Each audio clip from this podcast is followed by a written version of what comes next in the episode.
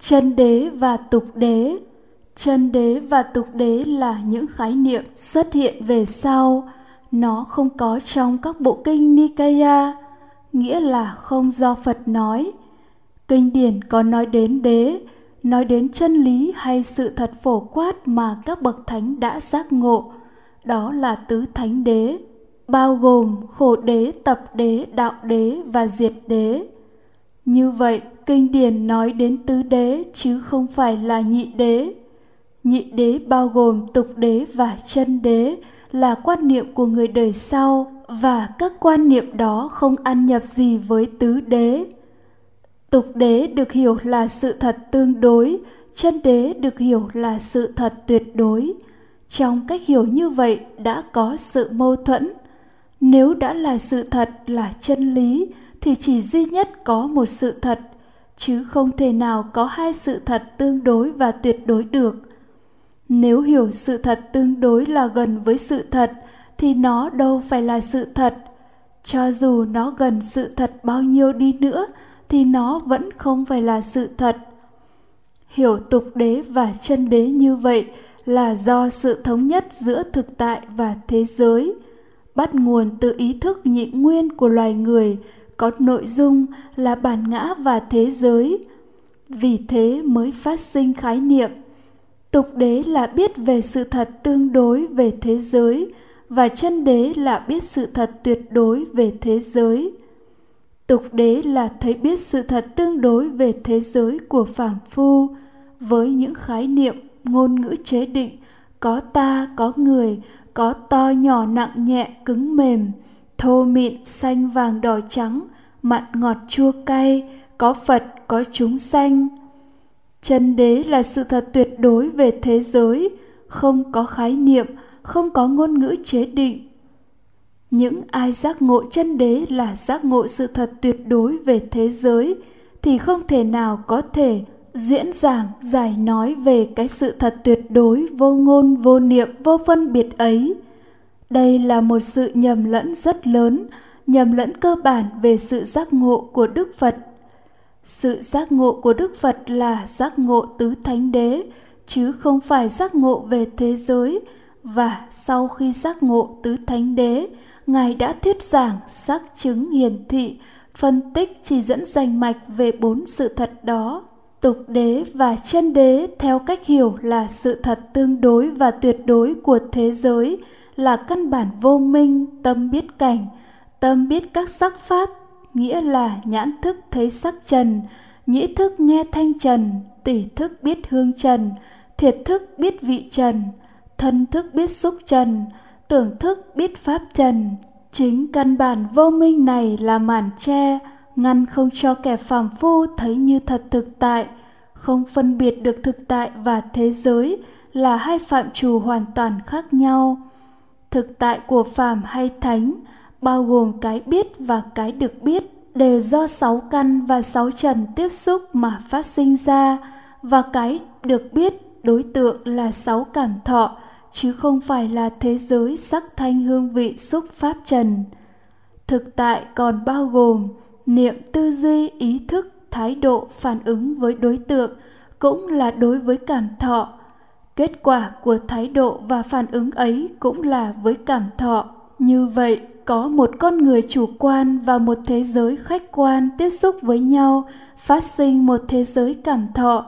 Và những gì được thấy, được nghe, được cảm nhận, được nhận thức là thế giới cảm thọ chứ không phải là thế giới khách quan.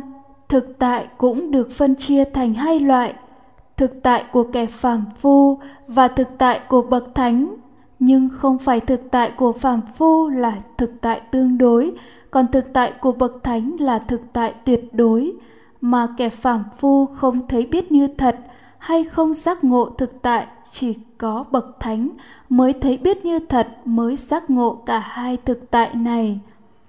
Thực tại của phàm phu, khi sáu căn tiếp xúc sáu trần phát sinh sáu thọ và sáu tưởng tức sáu cái biết trực tiếp giác quan, nhận biết sáu thọ. Xúc phát sinh thọ tưởng. Tiếp đến, tà niệm, tà tư duy khởi lên, làm phát sinh tà chi kiến, là cái biết ý thức nhị nguyên có nội dung bản ngã và thế giới. Cái biết là bản ngã, đối tượng được biết là thế giới.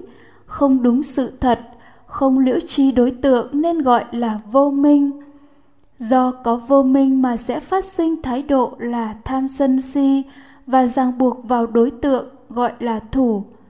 Do có thủ mà sẽ có phản ứng với đối tượng.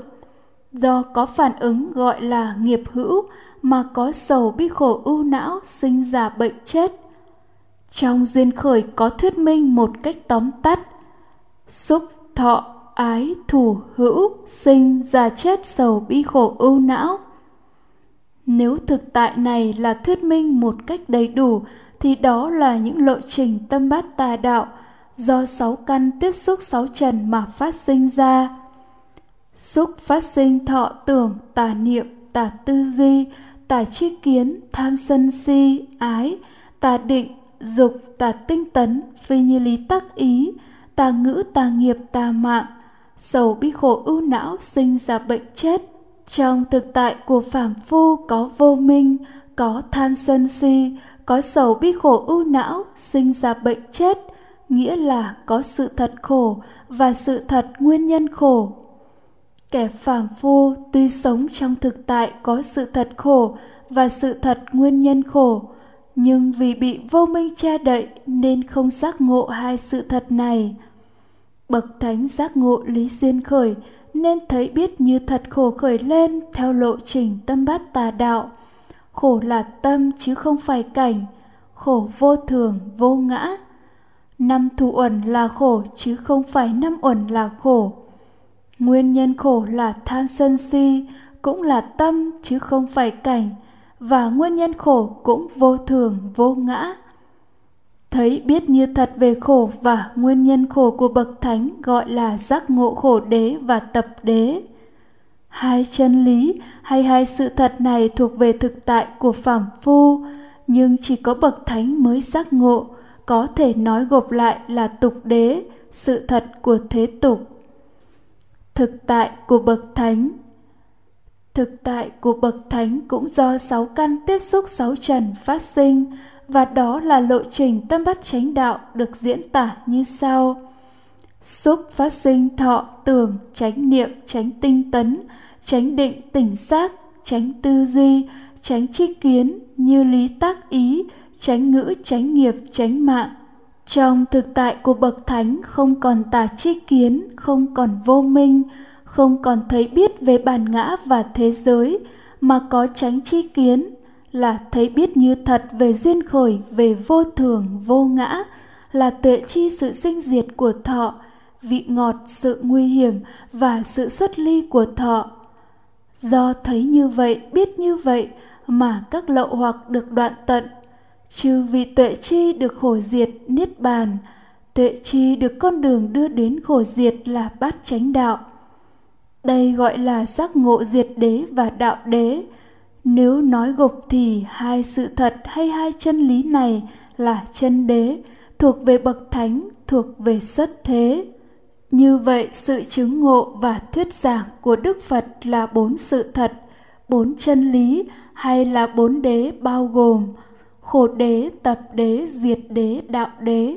Và nếu nói gộp lại là tục đế và chân đế thì phải hiểu một cách chính xác tục đế bao gồm khổ đế và tập đế là hai sự thật thuộc về thế gian, thế tục. Chân đế bao gồm diệt đế và đạo đế là hai sự thật thuộc về bậc thánh siêu thế. Hãy ghi nhớ rằng, đối tượng mà đức phật và chư vị a la hán giác ngộ là cảm thọ, là khổ tập diệt đạo, chứ không phải là bản ngã hoặc thế giới. Đó là tuệ chi thấy biết như thật sự sinh diệt của thọ, vị ngọt, sự nguy hiểm và sự xuất ly của thọ. Tuệ chi khổ tập diệt đạo, chứ không phải là giác ngộ về bản ngã, giác ngộ một chân tâm không sinh không diệt, hay giác ngộ về thế giới là như thế này hay như thế kia. Nhưng sự giác ngộ này xảy ra nơi cái tâm nào? Đương nhiên, sự giác ngộ ấy, sự tuệ chi ấy xảy ra trên lộ trình tâm bát chánh đạo, và cụ thể là tránh chi kiến, là cái biết ý thức, chứ không phải là cái biết trực tiếp, cái biết tỉnh giác. Cái biết hay tâm biết còn được gọi là năng kiến, có hai cấp độ, cái biết trực tiếp giác quan và cái biết ý thức mà khoa học gọi là nhận thức cảm tính và nhận thức lý tính đối tượng thánh hay phàm đều cùng có nhận thức cảm tính và nhận thức lý tính. Nhận thức cảm tính đối tượng.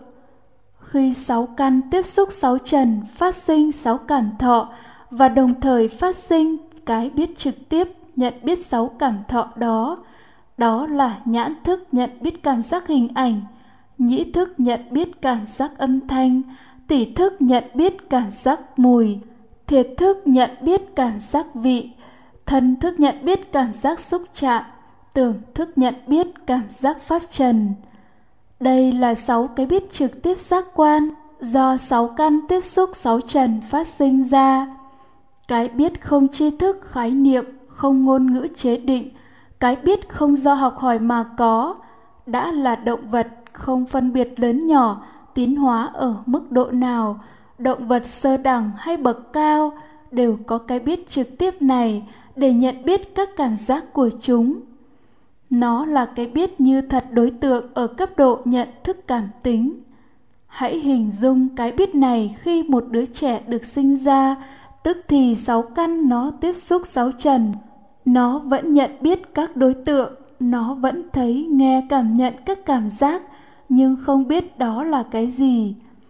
Đây là cái biết trực tiếp thuần túy, chưa có ý thức khởi lên trong cái biết trực tiếp hay nhận thức cảm tính này không có tri thức khái niệm không có ngôn ngữ chế định không có khái niệm không gian thời gian không có khái niệm to nhỏ vuông tròn dài ngắn cứng mềm không có xanh vàng đỏ trắng không có mặn ngọt chua không có khái niệm sinh không có khái niệm diệt không có khái niệm nhơ sạch tăng giảm không có khái niệm sắc thọ tưởng hành thức không có khái niệm mắt, tai, mũi, lưỡi, thân, ý. Không có khái niệm sắc, thanh, hương, vị, xúc, pháp. Không có khái niệm nhãn giới cho đến ý thức, giới. Không có khái niệm minh và vô minh.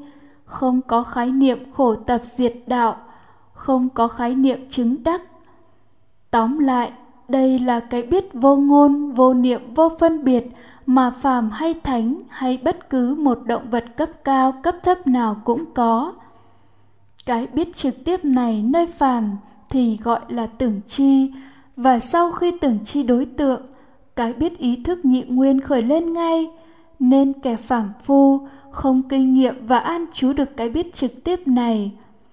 Bậc thánh hữu học hoặc vô học, sau cái biết trực tiếp khởi lên nhận biết đối tượng thì tránh niệm tránh tinh tấn tránh định liên tiếp khởi lên, nên tách bạch được cái biết trực tiếp ra khỏi cái biết ý thức.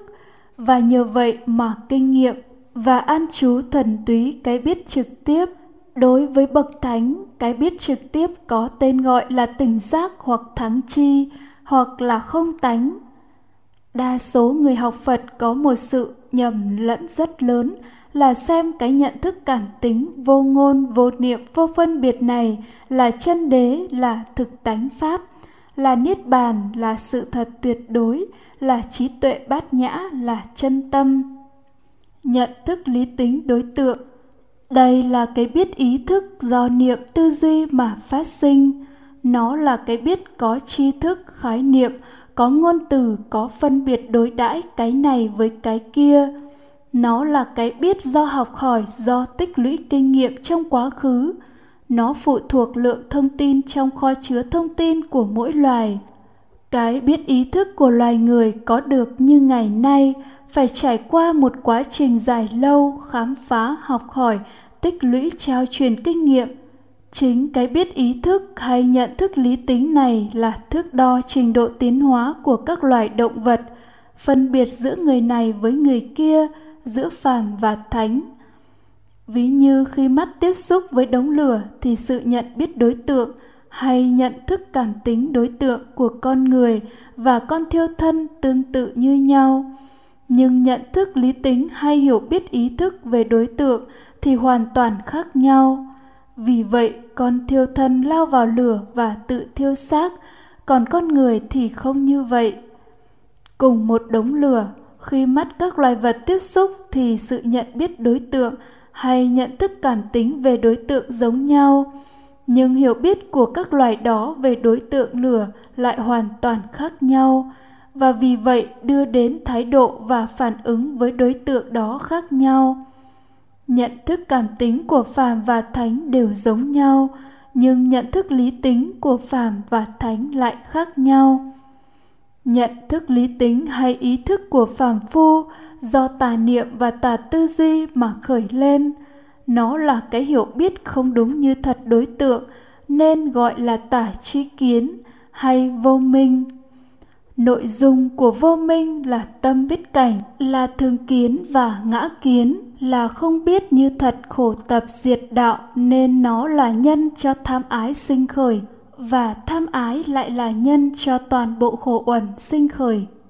Nhận thức lý tính hay ý thức của bậc thánh do chánh niệm, chánh tư duy mà khởi lên, nó là chánh tri kiến, là hiểu biết như thật đối tượng, đó là cảm thọ nó vô thường, vô ngã.